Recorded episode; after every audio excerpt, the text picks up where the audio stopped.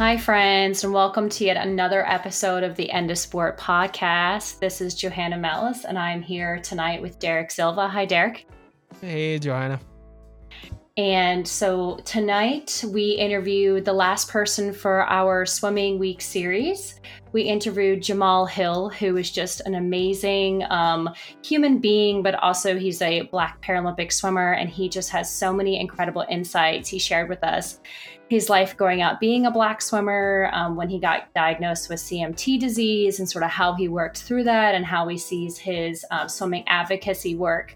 Um, sort of coinciding with that. He also shared with us ideas about, you know, swimmers and the advocacy realm and their anti-racist work, what's been done, you know, what needs to be done, how we can keep pushing it forward.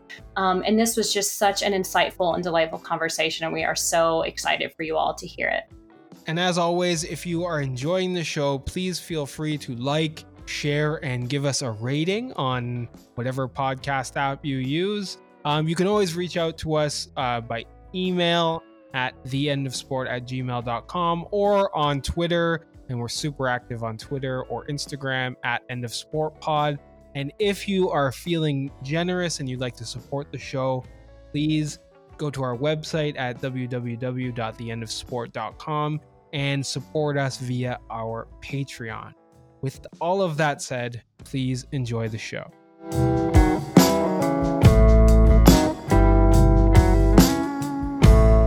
Jamal Hill is a Paralympic swimmer based in Los Angeles. He was the fifty and one hundred freestyle champion at the twenty eighteen U S Paralympics Swimming Paranational Championships, and then placed silver in the one hundred free at the twenty nineteen World Para Swimming World Series. While currently training for the twenty twenty-one Tokyo Paralympics, he also started the wonderful initiative to teach one million people to swim through his movement called Swim Uphill. He was also recently selected to serve on the Team U S A Council on Racial and so- Social Justice, which is the first of its kind. Jamal, we could not be more excited to have you on the podcast as part of our Swimming Week series. Welcome to the show. Thank you. Thank you. I'm, I'm happy to be here. That was a darn good introduction. Um, you know, I'll tell you, my favorite, my favorite, I guess, uh, just sports swimming accolade for me would be my performance at the Parapan American Games in, in Lima, Peru. I was like mm-hmm. the first international game they would bring home a silver medal there. Um, so I'm happy to be here, you know. Let's let's let's get into it. Yeah, that's awesome. Um, so one question that we always like to ask our guests is, how are you doing with the pandemic and anti-racist uprisings in Los Angeles, California? For sure. L A's, you know, born and raised here, um, went to school mm-hmm. uh, like Northeast Ohio. But um, currently right now, you know, like uh, I've settled in. I'm in a flow as far as my personal life and, you know, kind of my business, my, my interpersonal relationship life go. I'm in a flow. I think um, it's definitely been, you know, just as far as twenty twenty going as a year, and obviously, you know, like the COVID pandemic, right, um, as mm-hmm. a big ones, uh, it would just be like, man, you know, I- I'm just in the flow. It- it's hard to say anything other than that. Like life, life is not bad. I'm building a lot of things. We got some exciting things coming up, having plenty of losses, you know, but I mean, it- it's just life, you know, so just trying to make sure that, uh, that if this is the end, I go out with a bang, you know, that's really it. Um, but in terms of the anti-racism riots rising up in L A, I'll tell you this, for the first time, probably like I think it was, and I'm a twenty-five, you know, like you said, twenty-five years old black man in Los Angeles. In June was probably the first time in my life I ever like really even felt comfortable to talk about wow. black issues, right? And this is me. I, this I'm in this generation, right? So like, just imagine my parents and the generations mm-hmm. before them. Like, you know, for me to, you know, for it's crazy, honestly. So that was a pretty surreal moment for me, and it felt great to like be to feel like I was included in this, you know, this thing called freedom of speech, you know, mm-hmm. and to actually just be able to speak about some messed up, you know, trying to keep a P G on here, so you know, just criminal, inhumane activity that is normalized, you know. Yeah. Uh, so that's how I'm doing. That's how things are going, you know. But uh, just taking it day by day. Great, great. Yeah, and, and just just so you know, you don't have to keep it P G. We don't okay. mind language. We're not we're we're not P G fully on this podcast, but okay. we're definitely going to get um to what's been happening in the world all around us in this podcast. Absolutely, we want to ask you specifically about that. But before we get into that stuff, mm-hmm. I can only imagine how COVID and the pandemic and lockdowns and social space, all these things have impacted your careers and your plans as you train mm-hmm. towards the like the biggest event, the Paralympic yeah. Games. Could you walk yeah. us through a little bit how the pandemic has altered or changed the course of your career? Yeah, I mean, this is going to sound crazy, but, I, you know, I would say anyone who knows me, they will attest to this for sure, but my superpower is like I'm the great adapter. Um, mm-hmm. You know, that is that is one hundred percent. At least one of my superpowers. It's my favorite power. You know, I'm the chameleon, you know, so whatever room I'm in, I just kind of, you know, I'm always myself, but I just kind of fill in what this room is missing. You know, that that's kind of that's my that's my forte, you could say. So, I mean, as far as, you know, competing As far as competing at the Paralympics going and that being a great platform for all the other amazing things that I'm involved in, um, it's really not bad for me, dude. I'll tell you, because like I only been pro for about three years, and by pro I mean like training year round mm-hmm. um, yeah. for about three years, you know. So I mean, obviously I have a lot of knowledge and experience, but like as far as the sport goes, like I'm super young in the sport. You know what I'm saying? So um, to have another year to train and prepare and like further develop and just be better. You know, I'm like, whether it happens mm-hmm. twenty twenty-one, twenty twenty-two, you know, like, I think that's one thing that, like, uh, I, and, you know, it's a big thing nowadays, like, this more than an athlete movement, right? Mm-hmm. Um, so it's like, that's how I was raised, you know, like, I was, ne- I never thought of myself as an athlete, you know, like, I was never, like, an identifying factor of mine in my home or, like, in my, you know what I'm saying? I guess, like, yeah, people see I'm athletic, but it was never, I say all that to say that, um, you know, like so much, I got so much more other ways that we're trying to help and impact and like me just be personally fulfilled um, than mm-hmm. to like really kind of be holding my breath for that. But uh, I'm excited. Don't get me wrong. Like I hope it happens next year. That would be great. You know, that would be great. That yeah. would help things definitely move quick, more quickly, but uh, just enjoying it. You know, it's like, it's completely out of my control. So I, I, at this point, it's not even a stress factor. Yeah, no, that's, that's like wonderful. And it's great to hear about your sort of all-encompassing approach to not only your sport and your your athleticism, but also the sort of broad movement as being tied into that. So that's mm-hmm. really, really wonderful to hear. So let's, for our listeners who mm-hmm. might not be aware, we'd love to get to kind of start by hearing more about your background as an athlete and as a swimmer. When okay. and how did you first get involved with competitive swimming? And what was the sort of uh, swimming environment like for you while you were growing up? Okay, my initial, so just being very specific here, my initial introduction to comp- competitive swimming would have probably been like around maybe about seven years old, give or take a year.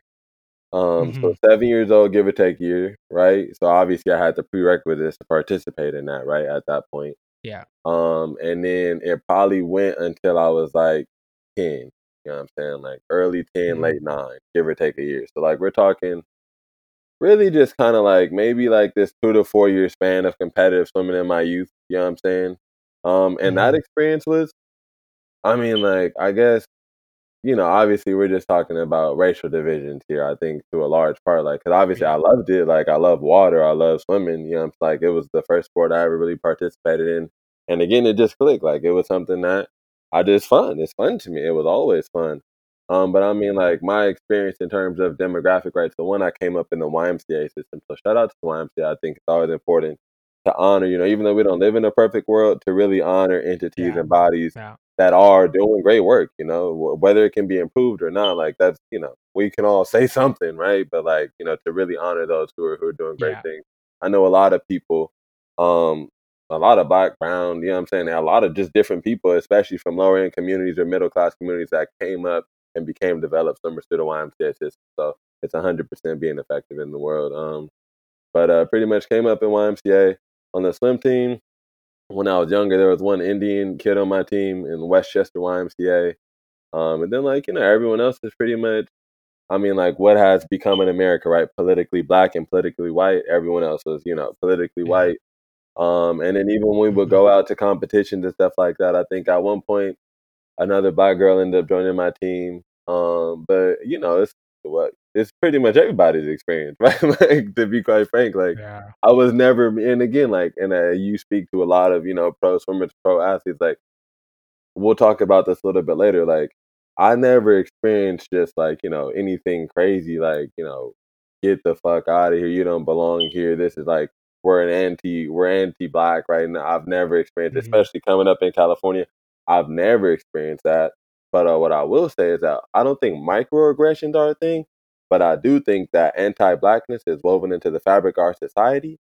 And so mm-hmm. people in privileged positions, you know, act in that and don't even realize it. So I've definitely experienced yeah. things like that, but um, nothing that's just been like blatant, like, I don't like this person because he's black, or I'm going to try and further exclude him, or not, you know what I'm saying? You know, that that I could go on and on, but I think that really mm-hmm. kind of answered your question. Yeah, absolutely. Um, and so we understand that sort of as po- while you were growing up, that I, I think like around ten, from what I mm-hmm. understand, you found out that you have a genetic disease called, and I might butcher this, it's called uh, Charcot-Marie-Tooth syndrome. And yes, I was wondering if you could give like a, a brief explanation about what it is and sort of how did it impact you and your abilities at the time? Absolutely. Just just for my C M T family, uh, you'll have to forgive me. I'm not, you know, well informed on what exactly syndrome is, you know, like uh, by definition, but I know like colloquially, it's a disease. Mm-hmm. Ah, okay. Um, So Thank colloquially, it's a disease. Yeah, yeah, for sure. So you definitely got the name right, though. Charcot-Marie-Tooth. So just the name of the three French scientists um, who, mm-hmm. you know, identified and named this type of neuropathy. Okay, um, and so there, there's, you know, there's so many different sections of numbers and letter variations of the disease. Um, but essentially, what it does do across the board is it impacts the central nervous system. Um, mm-hmm. And it mostly impacts the peripheral nerve. So what that would be is, you know, the nerves of your extremities. So like it could be your whole arm. It could be like from your elbow to your fingertips. It could just be, you know, from your legs to your knees to your toes. Um, but uh, yeah, so at ten years old, you know, early on at ten years old, I ended up dislocating my right shoulder. Oof. Um, and so, you know, so I'm popping in and out of socket. And, you know, my dad, he was, he took me to swim practice back then. And so he saw it and he's like, you know, that's probably not a good thing, kid. Like, so we go to the hospital, you know what I'm saying? And long story short, the doctor's like, yeah, pretty much like he's, you know, what would be now double jointed, right? People are celebrating mm-hmm. double jointed people now. But like back then it was like, yeah, this kid might have to get his arm amputated. Like I'm a mm-hmm. right-handed kid. And he's like, he has to stop swimming. He might have to get that arm amputated. Like, like now I'm done swimming right now. I, early oh on at ten. And then, boom, my whole right arm is in a sling and I'm right-handed. So it's not a bad thing, but, like, I was there. I, it forced me to, like, become better right now. My left hand just out of annoyance, out of frustration. um, you know, that's when I first kind of just started pick up, like, a basketball and, like, really kind of just shoot around with my left hand and stuff like that. And then later on that year is really kind of when we really found out about this this disease that I have, right, and it's, it's uh, hereditary. So, you know, you know. Uh, science is great, but it doesn't know a lot of things, you know what I'm saying? So they really don't know how genes turn on and off, right? So for whatever reason, this gene turned on Thanksgiving of that same year at Thanksgiving dinner, you know what I'm saying? As luck, as fate would have it, you know what I'm saying? And um, pretty much my arm that had been went out, out of place, you know, it had been in a sling for six months, so I got it back now, but it went limp. And then as the night went on, like my leg went limp, and the next thing you know, boom, my whole body's limp. And so that just wow. progressed into, you know, a residency, a brief residency at Children's Hospital Los Angeles. You know, the intake, you put spinal tap on you, all these mm-hmm. uh, just very classically scientific, you know, tests, right? Big needles, you know, semi-dimly lit rooms, like face wow. mask, you know, every everything Jeez. that, um, you know, just everything that comes with it. And so uh, pretty much just for really for some time, I was just paralyzed from the neck down, a temporary paralysis, right? Um, it's like almost what I would call an inflamed state of this disease as it manifests in my body, okay? Um, and so, you know, I can move my head, my neck, I can speak, But it was just like, you know, I tell people, like, uh, a lot of people know the Kill Bill movie. Um, when mm-hmm. Uma Thurman first gets out the hospital and she jumps into the back of the pussy wagon, you know what I'm saying? And she's like, wiggle, big toe, wiggle. And at first the toe is like, you know what I'm saying, not moving, and then it starts to wiggle. So just imagine, like, my toes just still never really wiggle, even though, you know, I focus very, very hard on it. Um, so, you mm-hmm. know, the inflammation reduced, and now pretty much on a day-to-day basis, uh, my my uh, scientific, like, uh, motor capacity, nerve capacity is pretty much zero percent from my knees to the soles of my feet. And then thirty percent from my elbows to my fingertips. So, like, you know, this helps people sometimes. Like, and don't get me wrong, like, I work really hard. A lot of people, you know, I, I hid, you know, I hid in the shadows. Like, I hid in plain sight, I guess, for a long time because, mm-hmm. you know, my disability does not fit, you know, the, the stigma of disability, right? What it should mm-hmm. look like um, and how easily it should be classified or assumed to be classified. So I was able to, you know, and, you know, I'm sure we'll talk about that a little bit, but either way, um, you know, it's kind of like walking on my knees, you know? So, like, I'm a tall guy.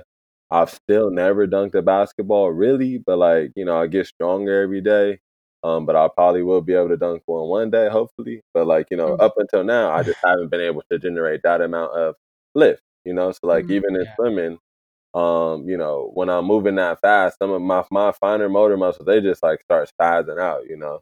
And wow. in some ways, you know, in some ways, you know, it, it just depends. Like, it's a lot of drag for sure. You know, mm-hmm. well, I'm not sure if I'm getting my drag to power ratio, my, my, my drag to power quotient exactly what I would like it to be. Mm-hmm. but uh, yeah, so that, that's what happened at ten. And so from ten, boom, that all happened. And I just really, I didn't even really get around the swimming pool until like the next six years. Wow. So how so how did the, the sort of initial diagnosis sort of um, change your or alter your relationship to swimming and kind of make you not? It sounds like you you didn't want to swim or or you weren't entering the pool for a little while. Yeah, I mean, it wasn't even so much the diagnosis. It was just kind of like, and again, like what I'm about to say right now, you know, it's my story. You know what I'm saying, but some people are crazy, so I just always like to be as thorough as possible. Um, mm. Pretty much like. I can't say for sure that that shoulder dislocation that I had early on in the year was at all connected to the Charcot-Marie-Tooth, but like, I yeah. really think it was. Like, you know what I'm saying? Like, I'm just going to have some hypermobile joints for one for sure because of their just kind of neurological weakness it's going to allow. Yeah. You know what I'm saying? So, um, me not swimming was really more so my parent, like, it was like that fear of my shoulder, you know, because like that is ah. still really happening. So it wasn't about yeah. like, it wasn't like, oh, like now nah, I was never crippled. You know, yeah. Like I was, it was always like even as I got older and got back into swimming, and you all understand aquatics, so you know, so like egg beating, um, like what a water polo player kick is, right? So like breaststroke yeah. kicking. As a kid, I was a great breaststroke kicker, and now like I can't, you know, I tried, but like you know, what I'm saying, doing things like that, trying to become a lifeguard when I was a when I was in high school, um, like facing challenges, and I would come home and be like, man, like. I cannot do this. And it was just always, even from a young age, it was just like, you know, look, if you keep practicing, you're at least going to be better than you are right now, right? So yeah. what else do you say after that? Like, okay. Yeah. Yeah. Yeah. Right? So so I, there, there's so much we want to get to today. Mm-hmm. Um, but, but the last question I want to ask you about um, C M T is just, it's more to do with the work that you're doing right now. And the brilliant stuff that you're doing right now. And I, I'm curious to find out how important is speaking about speaking out about your experiences with C M T disease? Like kind of how do you view your role uh, as like a role model for, for younger athletes? And how did your experiences influence you to work on on projects like teaching one million people to swim through Swim Uphill and, and the wonderful work that you're doing now? Yeah, absolutely. So on the Paralympic circuit, you know, as I meet younger athletes, um, whatever, you know, even more than just Charcot-Marie-Tooth, like, and um, one of the things I have to like really lock in the best P C term I think for colloquial, you know, or just general use for like uh, ability, ability impaired or ability differential um, individuals like myself, you know, across whatever mm-hmm. spectrum you would have that.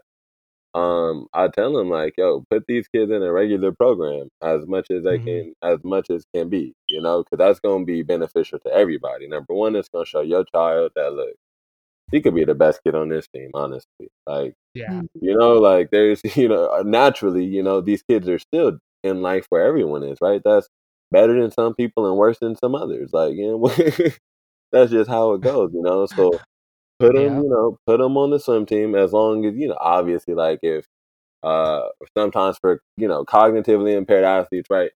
I guess, right, that, that that's where you maybe have the most amount of accommodation. But even there, like, as mm-hmm. best as you can, definitely integrate those bodies. Because then also what it does for the other team, kids on the team, is it's going to start to, you know, deconstruct, um, you know, the this, you know, the, the stigmas that they're learning through our greater environment and society, you know, mm-hmm. that are really not beneficial to anyone.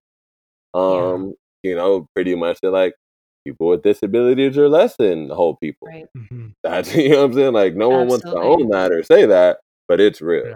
Trust me. I yeah. was one of those people, right? one hundred percent. That was me one hundred percent. If anyone had ever asked me, like, oh, you know, like, what I just said, do you think, like, um, you know, like, disabled people are less than uh, whole people, right? What am I even saying right now? Are less than fully able-bodied people? I would have been yeah. like, oh, no, for sure not. That's crazy. Like, that's super messed up.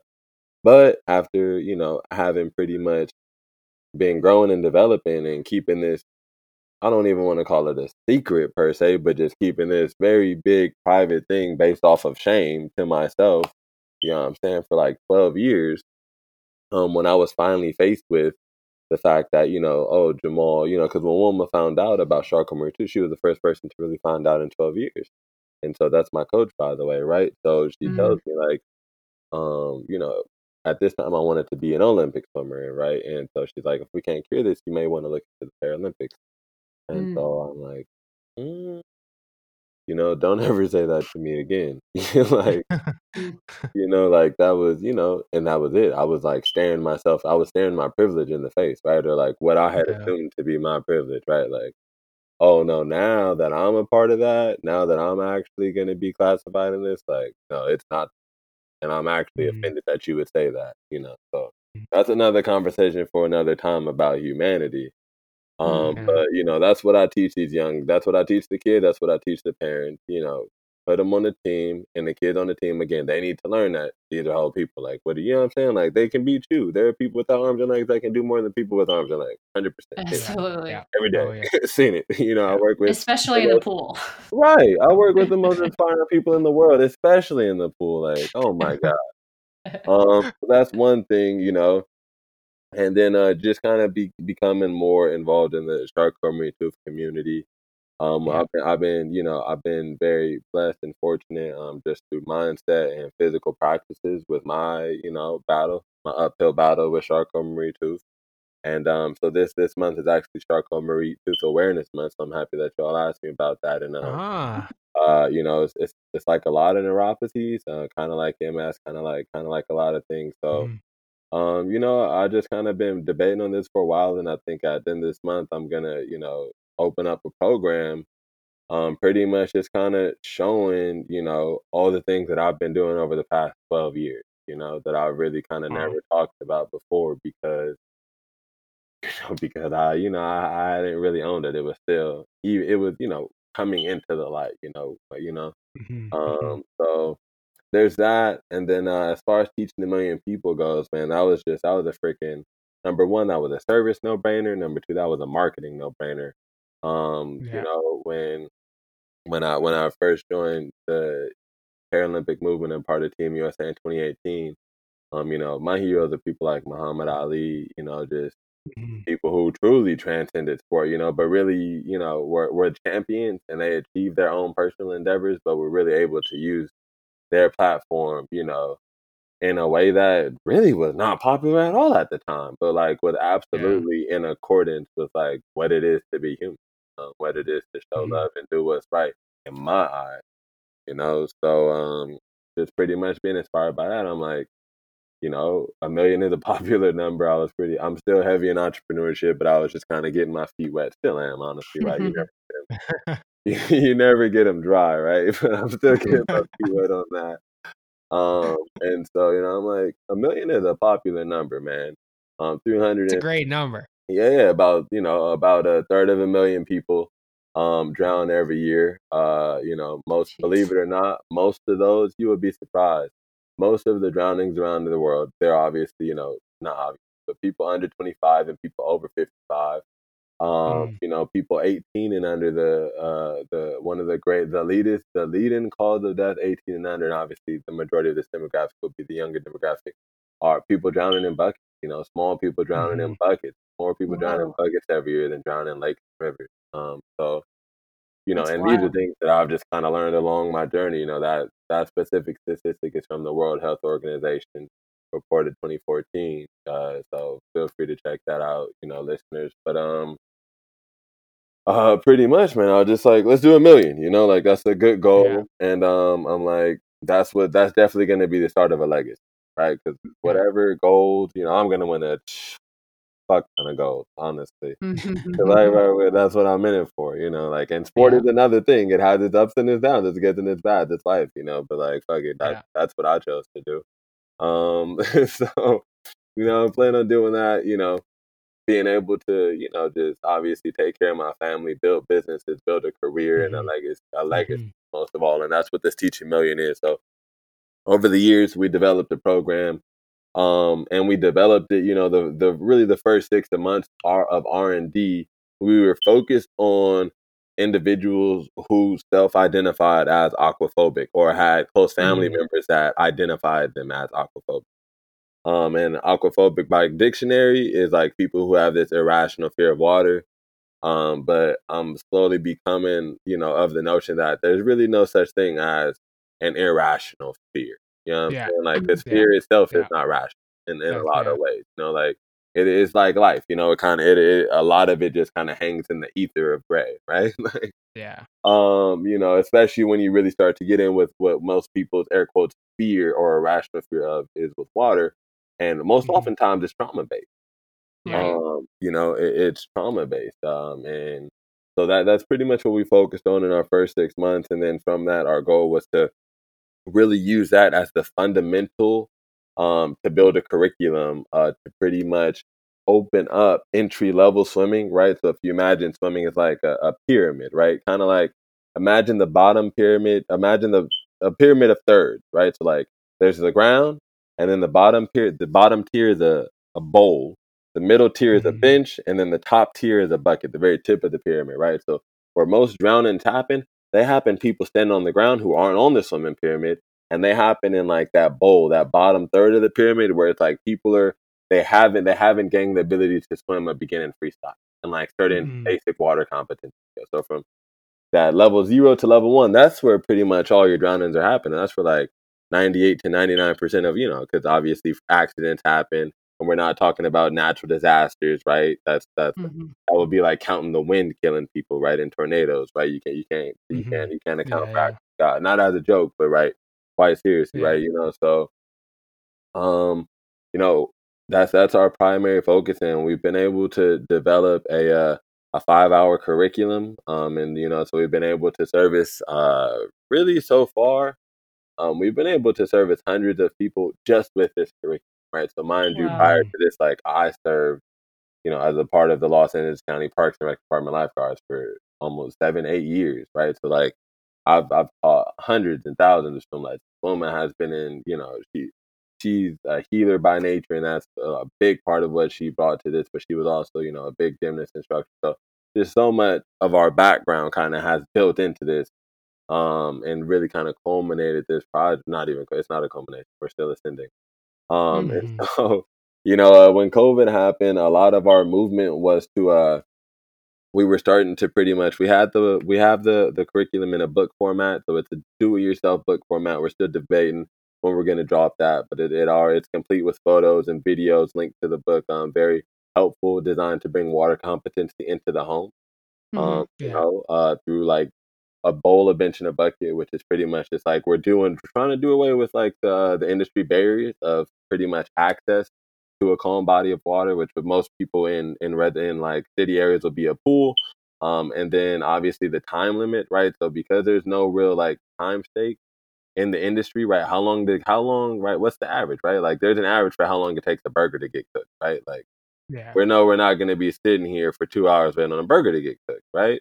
Um, and so when we're talking about lives, there should be an industry set standard for the amount of time that we can take a person, right? You can put, you know, a, a certain age demographic from cannot swim to competent beginning swimmer, right? Like yeah. no longer such a great drowning risk, right? They they can even now begin to participate in the second tier of the pyramid, like learning recreational strokes and things like that, learning in the third pyramid, competitive strokes, competing, right? And what have you. So, um, you know, we're, we're pretty much just right now, we got that in a book for people, and then we have a manual, um, and we're pretty much working on that. We're getting that to, um, to municipal bodies, to private bodies, public sector. Um, you know, we actually got a, this is like, I guess I'm talking about it now, but we got, we got a summit coming up. Um, we got a summit coming up at the end of, literally in two weeks at the end of September.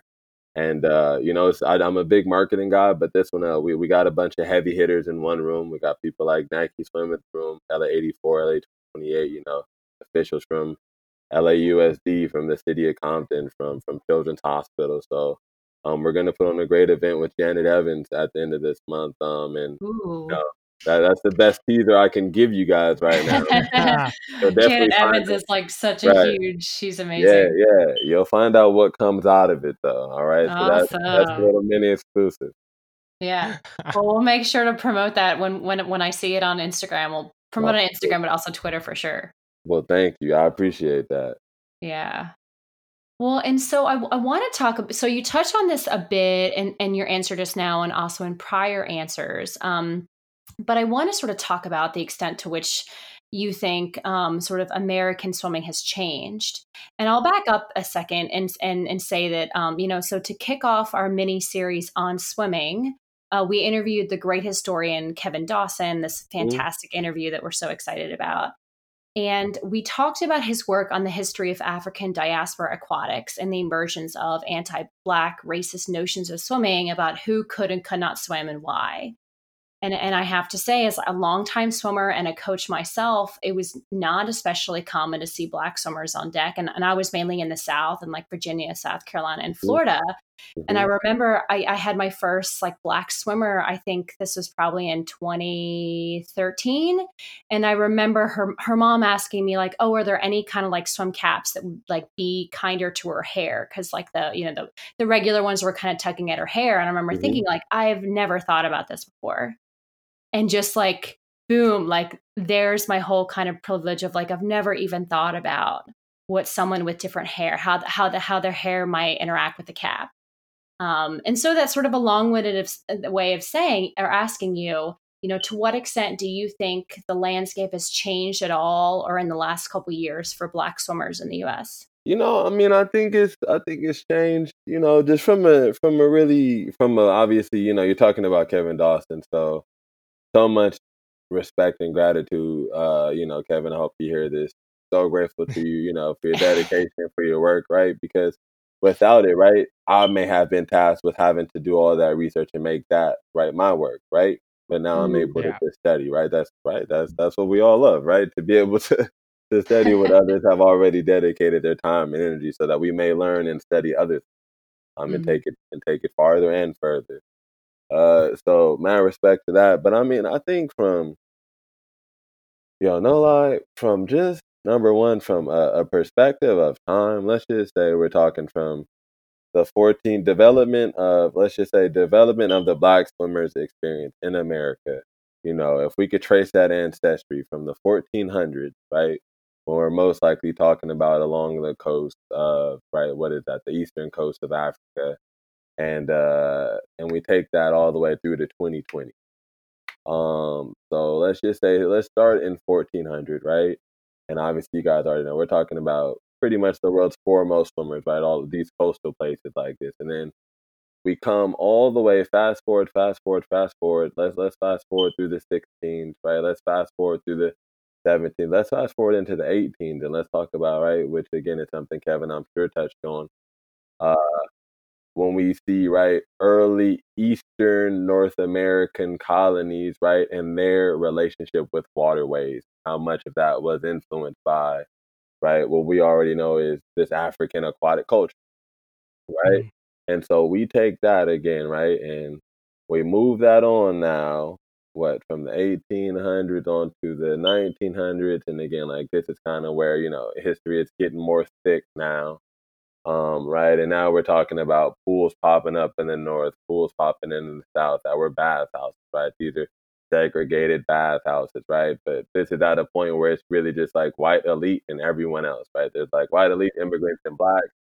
Um, and then, right, as Jeff Wiltse, as Jeff, as Jeff Wiltse puts it in his book, Contested Waters, right? Essentially what, how he's explained it is pretty much what happens is, you know, obviously, we know the pools go from bathhouses to these community recreational pools, um, pretty much post-restoration era, right? What was the immigrant population? So to this point have been migrating by the millions. European immigrants, right, were inducted into what is politically white. And then apparently, again, this is, as Jeff Wiltse puts it, what was this newly freed Southern Black population is now moving up to the North in millions of droves. And then they just pretty much adopted that now, like, right, which they really already had. That's kind of my only thing with that, Jeff. We've talked about that. He knows. They were mm-hmm. still Black from the jump. So, you know, I don't I don't think that applies. Um, and obviously doesn't apply because it's still the same today, you know. But again, he knows that we talk about that. It's it's in love, but it's also in, like, you know, really, really critically thinking. I think it's important for us all to question, um, because it's all tied into the fabric. And so then we come into it. We come into the nineteen hundreds, right? Um, we come into really, what is it? The after nineteen fifty, we come into what, the sixties and seventies. When is it? I think it's like, and I, you know, fact check me on this, guys, but I think it's in the seventies the first time you see a Black person represented on a U S swimming team. Um, and then, like, I think it's like, what, another maybe fifteen or twenty years before you another see another one or two people. Like, we're talking about in the legacy of Olympic swimming in this country, like, probably less than one percent of those athletes have been Black, right? Um, mm-hmm. So obviously, you know, things have gotten better from the Nine, from since like the restoration period from the eighteen fifty to the nineteen seventies, and now it's like, yeah, it's better from the nineteen seventies to the to the to the twenty twenties. But I mean, like, you know, it doesn't take a rocket scientist to understand that, like, the rate of change versus the rate of allowed adaptation is horrendous. Um, mm-hmm. So that that's pretty much that in a nutshell. So as a historian, it just made me so excited. And I, and I talked to you about this over D M before the episode, mm-hmm. Jamal, but it just made me so excited that you, you knew this history, like you learned this history, you studied it, and that you just see it as like one of like your, what something you should do is just like educate people with this history. It's just, it's Absolutely. So amazing to like see people, to see an athlete connecting with this great work like that. Um, and, you know, even my question was was asking, you know, to what extent has it changed even within the last few years? And mm-hmm. I loved that your your response was like, I'm going to take this all the way back, right? Like, I'm going to take it all the way back, and for a good reason, to be like, hell no, yeah. It hasn't changed that much. Right. You know, like, let's get some have, perspective here. Yeah, let's really get some perspective. Yeah. Absolutely. And so I just, I, I really appreciate that. And, and since, and since you really did that so, so beautifully, I'm going to just kind of jump into the, the question about this amazing I G T V video that you did for the U S Masters Swimming, uh, sorry, Instagram account in mid-July. And we will certainly link this in the show notes because everyone needs to watch it. It's just fantastic. Okay. Um, that's good. Thank you. Well, and so, and I have to actually say, I told Derek before the show, um, so classes started for me this week. And mm-hmm. as the first week for my sport history class, I had students watch that show. Wow, Sorry, that, that that's lit. All right. Yeah, because I was like, we're going to we're gonna change. We're gonna, different. Yeah, because well, because I was like, we're going to like challenge these traditional narratives that we have about sport Absolutely. History, about how it unites everybody and it teaches everybody hard work. And it's like, okay, that's one side of it. And I was reading the online discussion posts that students had to write about it. They had to reflect on it. And they were like, oh my God, this totally debunks the racist history. And like a Black swimmer is telling us this history. Like they were so like amazed. I mean, it, re- it, it showed that some of them probably believed in this, which is negative, but also like they were so excited and they really got like your passion and they mm-hmm. understood it. And, and they just, they were like, he's so passionate. He's so, he's so excited. And it was so engaging. Um, oh, that's blessed. I- I'm glad to hear that. If I may say one thing, though, I, ju- I just wanted to say this, like the spirit behind that. But number one, let me just say, right, it's on Masters, U S Master Swimming. I got so much love and gratitude for U S Master Swimming. Um, you know, when I first uh, when I first left, uh, when I deferred my college enrollment as a junior in twenty thirteen, mm-hmm. um, and then came home back to California to pursue my dream of, you know, being a pro swimmer. Um, Master Swimming gave me a platform to compete. You know, that that's what mm-hmm. they do. You know, that's what they do. That's what Master Swimming is. It's competitive swimming for eighteen and older. Um, and they have competitions and awards and championships and teams all over the nation. So, so much love and gratitude for that organization and the opportunity allowed me into, you know, um, you know, with the, this was one project that we were able to to actually do together. We've tried it a few times, but this one we were actually able to do. So I just wanted to make sure to bring to their platform a succinct presentation, um, really kind of, uh, really of me, just kind of and my values, right? Like that, because that's who they had on there. Uh, and th- this is my history was a part of it. And I thought it was just interesting. People like anecdotes and stories. Um, so I thought that was very interesting. Again, shout out to Kevin Dawson, right? I just, you know, you, you, people are praising the messenger right now. Like, I, you know, I just, I'm not gonna lie, I read it in a book. Like, you know, that's that's where they put the secrets at. Um, but uh, you know, so. Really, um, I'm sorry, I, I got sidetracked. Bring me back in here. What is going on with this post? Well, I guess I just kind of wanted to know sort of like what was the significance of doing this video and like what was the mm, reception? Mm-hmm, mm-hmm. Yeah, yeah, yeah, yeah. Um, so I think the significance was like, I think the significance was just from, and we're we're already kind of on this, you know. So I'm gonna go. I'm mm-hmm. gonna I'm gonna put the big toe on it right now, like. Do it. It comes down to the significance of anti-Blackness, I think, around mm-hmm. the world. But because mm-hmm. I'm here in America, here in America, you know, um, mm-hmm. and this, uh, it comes down to like, you know, uh, times are definitely better than they've ever been. Like, obviously, you know, each generation I think is evolving, right? In humanity, which again, I saw, God bless Instagram, I saw a meme the other day that said, you know, we got to stop calling racism racism and just call it inhumanity.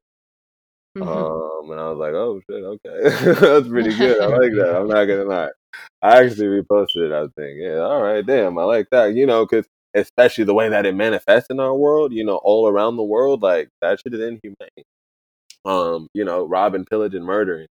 Um, and all these things, you know, all these things are a part of, in America, the Black experience for sure, every single day, and has been, you know, as early as the United States of America has been the United States of America for the brunt of that population, you know, and uh, it's not a whole lot better um, for, you know, immigrants or for brown individuals or for, you know, whoever, whoever else doesn't really kind of still fit in that once Victorian shape of America.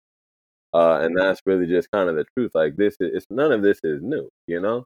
Um, mm-hmm. It's just like, like I said, I'm twenty-five, and my whole life, like the first time I ever felt like it was okay to kind of talk outside about being Black was like two months ago, you know? So that's not something that mm-hmm. should be taken lightly. Like I'm twenty-five, like you got to think my father is what in his sixties or seventies, his father, my mother, their mother, like my brothers, my cousins, like this is not just something that Jamal Hill experienced. Like, oh, Jamal just didn't think he could talk until he was twenty-five.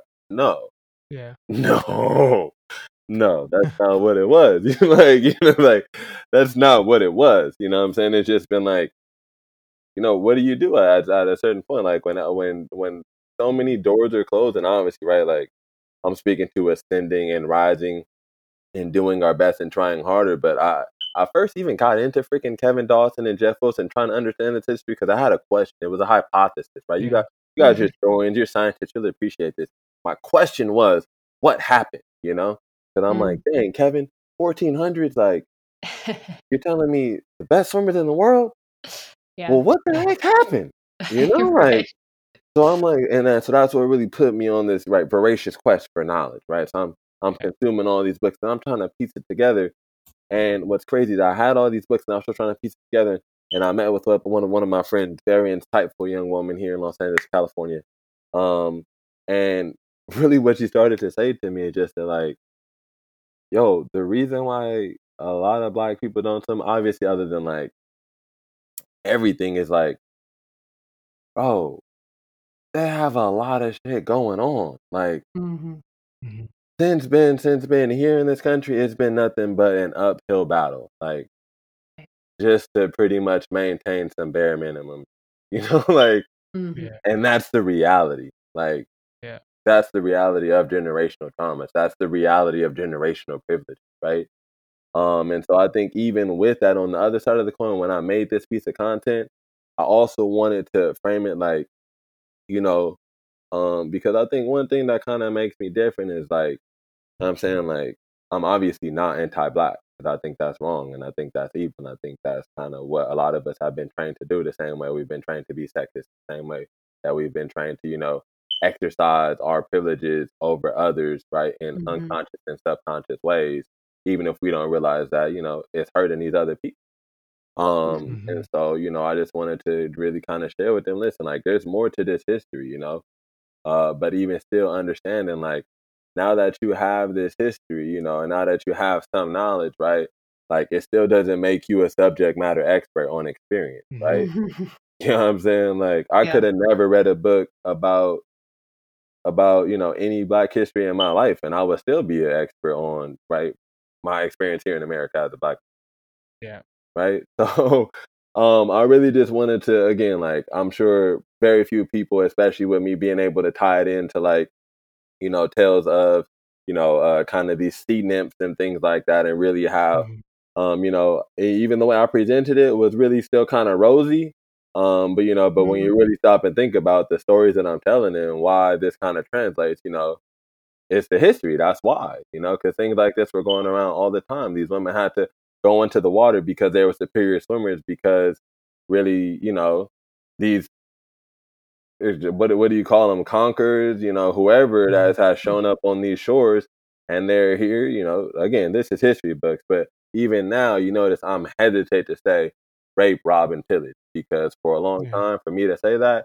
I would almost be seen as a Black extremist for talking about mm-hmm. what happened. Yeah. Um, and yeah, I think yeah. that's the freedom of speech that I talk about. I was just kind of like, oh my God, like, you mean, like, obviously you still got to be cautious, and you still have to be, you know, um, educating yourself and aware, you know what I'm saying? Every, you got to play the game always. But I mean, yeah. you know, it's just, it's, it's hidden here in America, you know, like, I think that's one thing, you know, like, obviously the Holocaust is a great tragedy, but that is a tragedy that is acknowledged. Right, like mm-hmm. yeah. that's a hundred percent acknowledged and owned, right? Absolutely. But like, this is something that the good guys did, right? Like, I've been there's more Holocaust museums. You know what I'm saying? Like, I, I came up as a kid. I know everything about the Holocaust. Yeah. None of my yeah. classmates, and I went to mostly predominantly Black and brown schools. Few of my classmates know the history that I know, but think about all the kids that didn't go to a predominantly Black and brown school that were able to teach some history, like.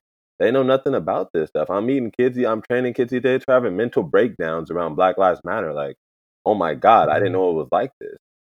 Yeah, there's there's no um there's no single museum dedicated to the history of slavery in the U S, like solely to the history of slavery. Just yeah, right, like, just to like how many how many Holocaust museums? And I teach the Holocaust. Right. Like I we should learn about it, but like one hundred percent. This is the U S, and we have our own histories to learn. A hundred percent. But that's yeah. the thing, right? You can't put some history museums are for history, right? So it can't mm-hmm. have a museum yet, right? We already know slavery yeah. is still. Right, anyone who refuses to acknowledge the prison industrial complex is beyond me. Right, we already know. Yeah. we already know. There's a million and one examples. So it's not about being right. Uh, it's not about being an extremist. It's not about um, being a conspiracy theorist. It's not, It's just about honestly, like recognizing your privilege. Right, and some of us are. We're, none of us control the skin that we're born into. Um, but you know, like I, I don't know, man. Something about me is just all. And again, like. Some people, everybody's different, you know, so who am I to say what's mm-hmm. right and wrong, really? It's just like, I think killing innocent people is wrong. That's just how I was raised. You know, like, I think systematically impressing a very specific body, right, for hundreds of generations, like, literally generations of indebted servitude is fucked up. I think it's wrong. Um, so that is a... That's all that kind of inspired together with a little bit of my creative thing is what, you know, I was just trying to share in that post. But something definitely heartfelt, entertaining, um, real, but also like, you know, um, it has depth, you know? So like, if you were someone to critically think, there's definitely, you know, some meat there for you to chew on and really, and really stew about. Yeah, absolutely. And, and I, so I think we have time for, for two more questions, mm-hmm. but I want to ask you one more that's related to this, this amazing, powerful, brilliant movement that we're seeing happen on the streets of cities all across mm-hmm. this continent. And, and I think we've talked about this on the show quite a bit. The, the sport of swimming in general has been very slow in recognizing its anti-Black history. Mm-hmm. You've noted this. Mm-hmm. Kevin Dawson has noted this. Most of the acknowledgement comes in relation to the segregation of pools, mm-hmm. um, not the overarching idea that like the swimming community overall has a has a complete ignorance about this mm-hmm. rich history of Black history or of Black swimming that you're talking about. In the moment that we're seeing around us, since the, the murder of George Floyd, mm-hmm. of Breonna Taylor, of mm-hmm. Ahmaud Arbery, mm-hmm. Tamir Rice, and sadly the names go on and on, and the anti-racist protests that ensued, mm-hmm. it seems like a significant number of swimmers have kind of decided to be more involved, mm-hmm. um, yourself perhaps being one of them, mm-hmm. in these movements such as Swimmers for Change. Yeah, Do you absolutely. think that these events are what kind of sparked the, the swimming community to throw their sort of full weight behind these, these uh, anti-racist efforts? And um, how do you feel about them in more like more generally? Yeah, absolutely. Number one, you know, always give praise and honor. Shout out to, uh, you right, you said Swimmers for Change. So shout out to everybody who participated. Shout out to Carol Burkle. She's the one who actually brought me into mm-hmm. Swimmers for Change. So mm-hmm. super mm-hmm. shout out to her. Um, and then, you know, shout out to uh, Leah Neal, Jacob Pibley. Shout out to their team at Finney's, you know, who, who was able to help them sponsor that whole seminar. Um, yeah, I de- you know, of course, of course, of course, like, you know, dissemination of knowledge is always going to, you know, open some eyes, right? Like, it's yeah. like the light being turned on is going to provide vision for those who have healthy eyes, right? You know what I'm saying? Yeah. Like, but if your eyes are fucked up, like, it doesn't matter how much light we turn on in this room, you can't see. We just got to get rid of the eyes. yeah. Um, and, and I and I say that just kind of say this, to say this with a double-edged sword, you know, and I don't want anyone to hear this and, like, think, like, oh, damn, like, Jamal is ungrateful, Jamal the fastest thing. I'm probably one of the, you know, I'm real for sure, um, but I'm a nice guy, you know, like, I'm very optimistic. Mm-hmm. Like I said, what I tell you guys before, what's my saying these days? Like, oh, good things, good things are going good on. Good things, right? good things. Um, but you you really got to understand, and it's going to be hard for a lot of people to understand that, like, dude, after, not only after all the history that's going on, but after the present when, like, you know, Can either you tell me, and yeah. this is no pressure to you, it's kind of a rhetorical question, how many people have been, how many Black innocent lives have been murdered through police brutality alone since George Floyd, since Breonna Taylor, oh. right? Yeah.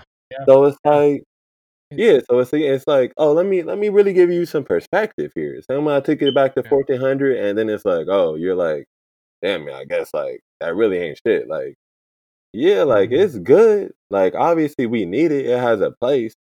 But, like, don't for a second think that that has changed any tide. You know what yeah. I'm saying? Like, right? That's, That's like a good point. one hundred percent, one hundred percent. I tell people all this time, like, I plan on having, you know, and this is, again, it's all about perspective. Like, let's just say Jamal Hill the life. Like, let's say I'm able to live a long, fruitful life and serve in the way that I'm intended to serve. At the end of my life, I'm still just a drop in a bucket.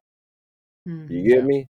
So it's like, yeah. um, you know, it's not about just doing one Swimmers for Change, right? It, you know, it's not. It was a great initiative. It kickstarted, but like, like so many things, right? And and this is, I think, really where the swimming industry, you know, and some people told me, you know, like, Jamal, you got to be careful, but it's like, you got to understand at a certain point, like, because of the way the system is set up, you know, me and my team are building our own thing. So like, nobody's gonna make or break this other than me or God. Like, mm-hmm. you know, every opportunity, everything that I've been able to gain and develop hasn't been become some great wealthy benefactor in the swimming world came and blessed me. You know what I'm saying? Like, the reason people are calling me and stuff is because we've been working. That's why. Mm-hmm. Right? So, yeah. like, we earned all of this, you know? So, you know, and, like, all that is to come, as I hope most people do, because that's the point of it, you know? You got to work. Yeah. Um, But yeah. I say all that to say, like, you know, let's just, let, let's have a real conversation, man. Like, let's let's look at the sport of swimming. Let's look at really the leaders, the big companies. Right? We don't got a name drop, right? It's not about, because I don't want anyone to think I'm calling them specifically out. It's the industry. Mm-hmm. Look at the, because it's only yeah. it's a handful, right? Right. How many of those? Let's just say, let's just say sponsored athletes. How many Black sponsored athletes are on these pro swimming rosters around the world? Yeah. Probably like one or two at a time. I know for sure one or two at a time here in the U S per per per brand, right? And it's not like you have to be an Olympic champion to get signed to a roster.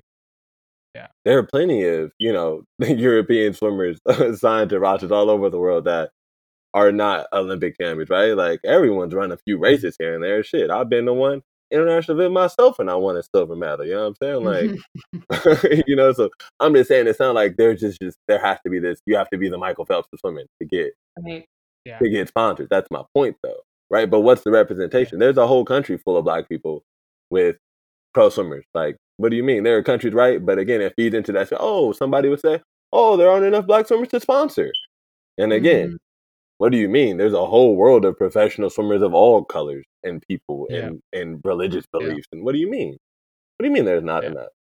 So, again, you know, it's that double-edged sword of like, and again, I'm a young dude telling you this, right? I'm twenty-five mm-hmm. years old, you know what I'm saying? And like, this stuff that I'm talking about is true experience, right? It's like right. true experience, true history. And it's like, what's crazy is, I'm in the best of times that have come so far, you know? So like, yeah. you're getting it extremely yeah. watered down as hard as I'm giving it to them.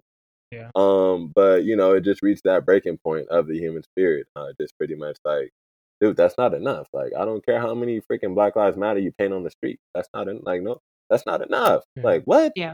People that's are still being murdered. That's not enough. Yeah. Oh, that's great. We had a meeting and we got all these Olympians together. That's great. That's not enough. Like, it's good, but it's not yeah. enough. Right.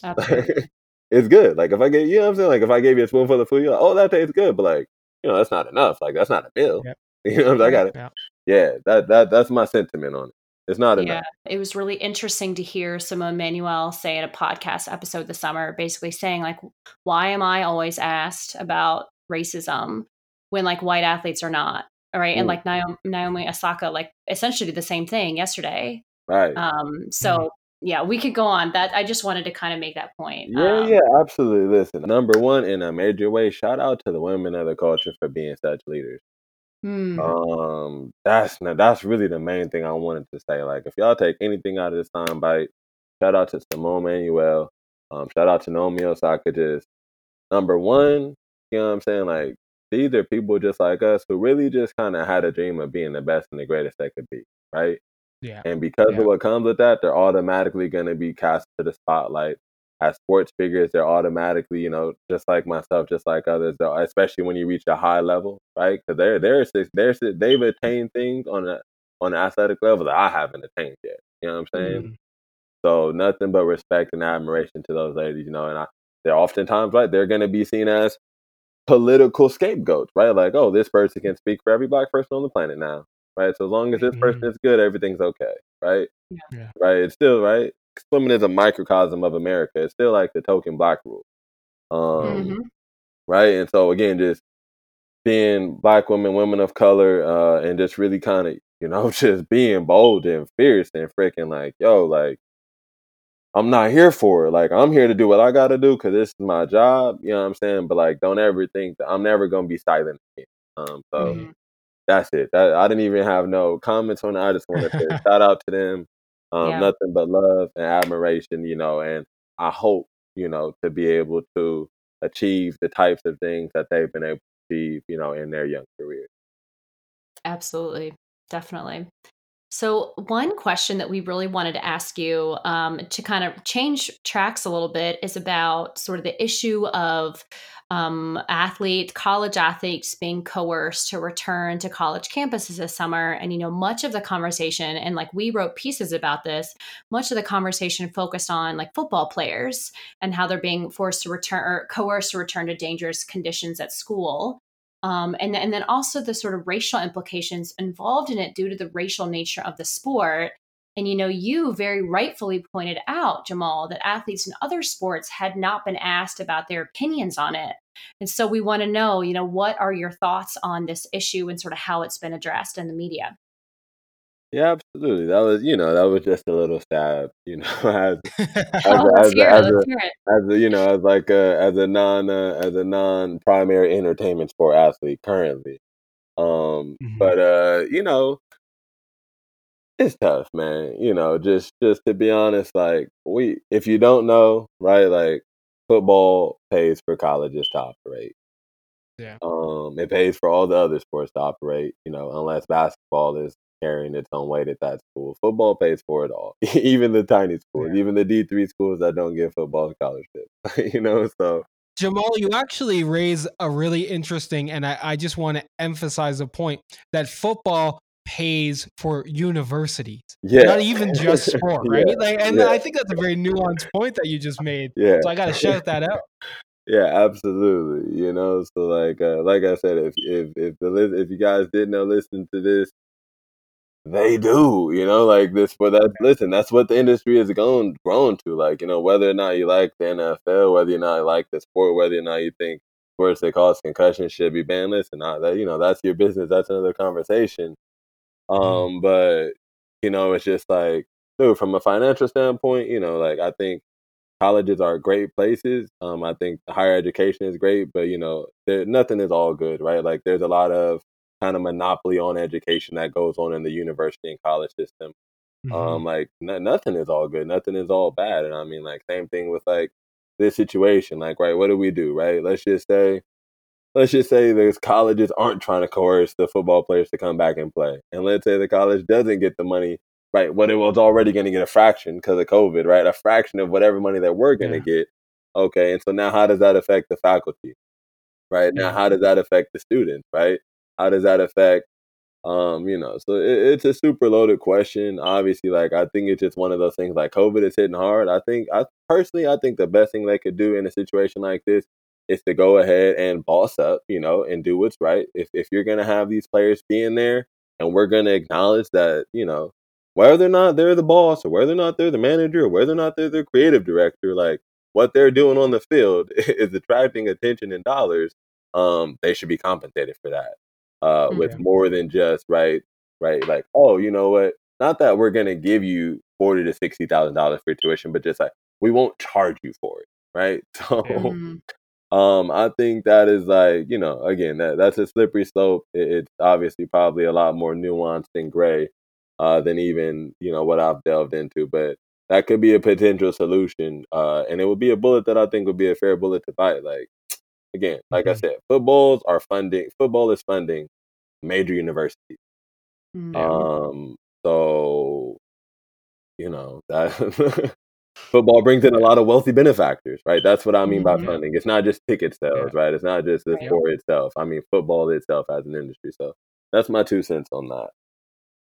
Yeah, and I think like we we on this podcast have a long-standing war against football in general, mm-hmm. but particularly against college football because of these college athletic laborers yeah. that they are, as you point out, being massively exploited mm-hmm. and they are the drivers of so much cash. Absolutely. And on this note, I, I think I wanted, I wanted to ask about, because I, I think we're seeing some of the early signs of just how detrimental the pandemic is going to be on non-revenue generating sports, so non-basketball, non-football mm-hmm. sports. Um, we're seeing how this is actually might be impacting, or already is impacting, swimming. And mm-hmm. since that's your foray, I wanted I wanted to ask about that. We saw recently that the University of Iowa announced that it'd be shuttering its swimming program in twenty twenty-one. This is a major, yeah. major swimming program, and yeah. a variety of other universities are, I would imagine, likely pondering similar moves. Yeah. What do you think of all this, and and how do you sort of foresee the future of swimming in North America, particular collegiate, particularly collegiate swimming after the pandemic? Yeah, I think I think it's honestly, excuse my language, I think it's fucking great. Um, yeah, just because. And they're right. He's like, that's the last thing I expected to say. no, no. I think it's fucking great. And this is this is why, right? So obviously, number one, condolences to anyone who lost this season or may lose, you know, their college season or their high school season or the college ineligibility. But again, it comes down to like, why is the swim industry in danger of becoming extinct? Because it has never mm-hmm. adapted, right? Mm-hmm. It has never adapted, right? Very few, very few gold medal freaking Olympians are able to make livable wages off mm-hmm. of swimming. Mm-hmm. Um, yeah. So, yeah, well, you know, what the heck do you expect? Like, this was just, right? Oh, you got all these swimmers around the world, right, who are working their life off, working through college, working through, you know, and again, like, different people's lives have different, you know, experiences and privileges. But, I mean, it's just like, but where is it going? Mm-hmm. Right? Like, and it's kind of like this fake, like, it's not like lacrosse, right? Like, there's, nobody's expecting to becoming, like, a world famous lacrosse player, right? Like, yeah. Right. So we already know that's like its own thing, like just kind of for fun. It's a sport, but like there's not even Olympic sport. I just mean like it's a non-Olympic sport. Mm-hmm. Yeah. So I mean, number one, you're looking at already the problems faced in swimming initially. People only care now. Nah, like people have only been taught to be interested in it every four years, right? Yeah. Um. Yeah. Only until last year was there an actual private swimming league. So it was a fucking monopoly since its inception. Yeah. Just like the, you know, uh, the, pretty much there are multi-international, mon- there still exists a multi-international monopoly in the sport of competitive, right? Yeah. Um, you know, and it's like, it, I don't got to name anybody, like, you know, it's just like, that still exists. Yeah. yeah. Uh, you know, so like when we look at the development of these other sports, right, like even just on a brief history, we had the N B A and the A B A, the A F L, the N F L, like, sports were allowed to grow as industries, right? That there were different creations within the sport that was innovated, right? This is the same sport that said, no, don't wear those suits because they're too fast, and then tried to write it off as, oh, we just want to make it accessible for everybody. It's already not accessible. What are you talking about? Like, right? Yeah. That was just a scapegoat, right? That, what do you mean it's not accessible? Fucking suits already cost four hundred dollars. What are you talking about? Seriously, like, seriously. What are you talking about? Oh, what about the poor people? Oh, yeah, right. The poor people. Okay, swimming.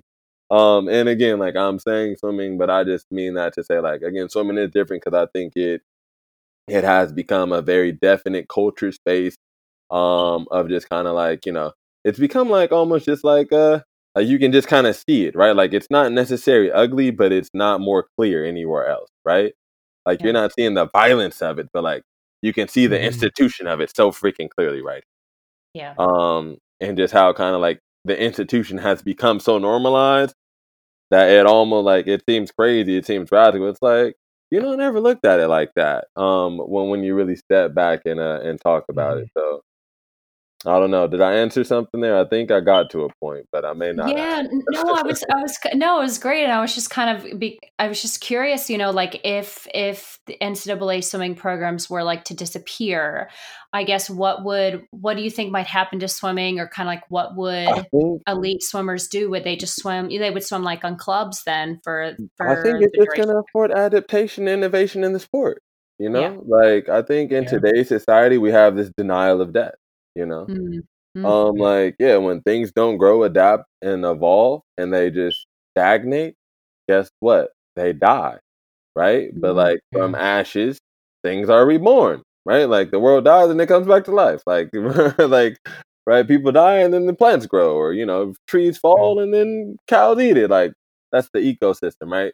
So like in the industry, right. Obviously we can expect swimming not to just disappear from the social and competitive fabric of the world, right? Like, I think that that would be an extreme to be looking at that, right? Just because, again, there's a lot of the world that partakes in swimming. It's fun. All it's going to force is for leaders, thought leaders to innovate, innovate the business model, right? So, again, like, this is season two of I S L, right? So, like, yeah, college is down, but it's season two of I S L. This is the second year this has happened ever in the whole history of the whole world, a private swimming league.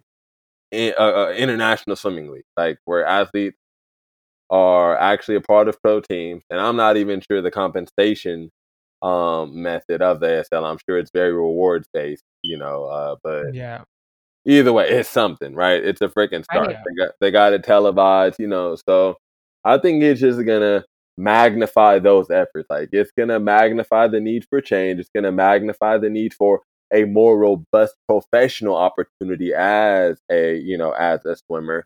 Um, and then I think like once those things are a little bit, it's going to force people to maybe create their own leagues. It's going to force people to, you know, express, maybe host their own competitions, right? It's going to mm-hmm. force new bodies, right? We may have more than U S Master Swimming out there five right. years yeah. from now. We may have three or four different major competitive adult uh, swimming organizations, right? That host their own teams and things like that. So um, I really think that's where it's going to go personally. You know, like as long as COVID lasts and as long as, um, you know, twenty twenty lasts, whether it's twenty twenty-one, twenty twenty-two, Um, you know, for swimming to just be deleted, I think like we're talking about, okay, like there's something way bigger and more important, right? The world is on the verge of being deleted, right? If sports have yeah. been deleted, that's what we're sure. talking about. Yeah. But again, on the college scale, that's a very specific place where, again, like on the list of income, right? What drives income and what just costs money and doesn't get a lot of attendance, of course, swimming, right? Even the biggest swim school, like if it's a big swim school, I'm sure it's a huge football school. Yeah. Right? Like, that's just, yeah, because the swimming program can really only be as big as the football program is. Yeah. Like, yeah. like that's where the money comes from. Like, so, yeah. um, you know, so again, like, it sucks for colleges, but I mean, dude, what I would tell college students is, welcome to the pros. This is what it's like. Like, yeah. This is what it's like to be a pro athlete. Like, you got to set up your own schedule. You got to get out there. If you want to get your work in, you got to go. You got to train. You got to find a yeah. coach. You got to. So it's just like, here, get a taste. You know, that's mm-hmm. that's kind of, that, that's what I see it. Yeah. I think that's such you a great actually, go for it. You you raise a really interesting point that I, I to be quite honest, I'm, I'm a little bit surprised mm. um, that, that you raise it. But like this really interesting point about adaptation, about letting things kind of die and seeing kind of what innovation takes place. And this is like in in many ways exactly what you would expect in a capitalist system, right? Mm-hmm. It'd be it's the exact thing. When something doesn't work, something else gets kind of created. So my my kind of hope that I'm hearing from you about talking about U S A Swimming or uh, uh, swimming in general is also perhaps we can think of the same logic and same line of thinking when it comes to college football and college basketball yeah, and all of the absolutely. other athletic laborers that oh, we're yeah, that we're seeing. For sure. Um, and I think yeah, there's some people who've been on our podcast that have talked. Um, that I'm thinking about um, the the the P C L, which is the Professional Collegiate League, that's kind of trying to do this. So there are mm-hmm. people who are thinking about these things in swimming, outside of swimming, and I and I'd love to see a complete revolution when it comes to um, collegiate athletics in yeah, general. Yeah. And, I, and I I really think that's the point you're you're making. Absolutely, which is a, I'm talking about the great reawakening here, right? We're yes, gonna have a yes. reawakening. That's that's what's you're coming. Speaking our language on the end of sport. Except yeah, Derek, you can't you can't let Nathan know what you said about capitalism. He might not okay. like that. just, absolutely, absolutely. You know, but I mean, e- even more than capitalism, though. Like you know, capitalism in a very specific scope, but just for those people yeah. who like. who don't like capitalist systems, like, you know, that that's your business. I'm talking about something that's natural here. We're talking about natural selection. Yeah. In life, yeah. when things don't grow and they don't evolve and they stagnate, guess what? Viruses breed, death breed, right? It, it ultimately, like, everything that comes to that stagnant place ends up being stuck in that and ultimately dying with it, you know? And that's why you got to have change. That's why the season changed, right? If seasons didn't change, I assume the earth would die. Um, yeah. Right? That would be a major thing. Right. So uh, it's good. You know, it's good, man. I think that's probably been my most favorite thing as an entrepreneur um, during this COVID time is just, you know, obviously watching some companies soar and then watching some giants just crash, you know, um, mm-hmm. because mm-hmm. just as a business person, right, like I, I read this a while. One of my favorite authors is Peter Drucker, the father of modern entrepreneurship. And what he says is that in a capitalist system, theoretically, there should never be an opportunity for a new business to arise. Um, the mm-hmm. existing businesses should pretty much, right, control all the major resources um, and the major clientele, right, essentially running, right, like, well, well, anyone who is a part of a successful business, like, let's just say an industry monopoly or an industry conglomerate, right, there should be no ability for new businesses to arise. But then again, you see, like, you know, life happens. And giants stumble, yeah. right? Like it was a stone that took down Goliath, right? Like, um, so just as a young business person, as as a young professional swimmer, like it's got me excited, you know. Um, it's got me excited because number one, I'm ready, happy, and willing to adapt and see what's coming, and you know, like and make my own way and, and help others, and, you know, just, just kind of be of service, you know, do something new. Cause, cause, uh, I'm pretty young, but again, like, you don't got to spend much time, uh, as an adult to realize, like, dude, like, a lot of fucked up shit going on out here that people are just taking for granted and just allowing to happen. And we're just sweeping it all under the rug, you know, like mm-hmm. our personal lives, the way we treat our loved ones, um, to the way, you know, we treat strangers, to the way that, you know, we treat our governments, the way that our governments treat us, the way that we treat people from other countries, and the arms, and just the whole thing. Uh, so that's, you know, that's it, man. That's it. That's it. Absolutely. Well, Jamal, this was just like such a pleasure. Thank you so, so very much for, awesome. yeah, this is so, Derek and I are so excited for this conversation, and this, thank you for your time. We know that you're incredibly busy, um, and we will definitely link like your information, your sort of social media, and like Swim Uphill and things like that, because we're just so excited for you and what you're doing right now. Well, listen, you have a blessed night. I appreciate you again. I know you all are busy. School has started from what I hear. Um, you know, online, online education uh, is easier in theory than in practice, like most things. So, uh, yeah. you know, keep doing the Lord's work, you know, keep, keep educating the masses, and uh, we'll be in touch soon. Thank you for tuning into another episode of the End of Sport podcast. If you're enjoying the show, please feel free to like, share, and subscribe. Give us a follow on Twitter or Instagram at End of Sport Pod, or shoot us an email at theendofsport at gmail dot com. Thanks for listening.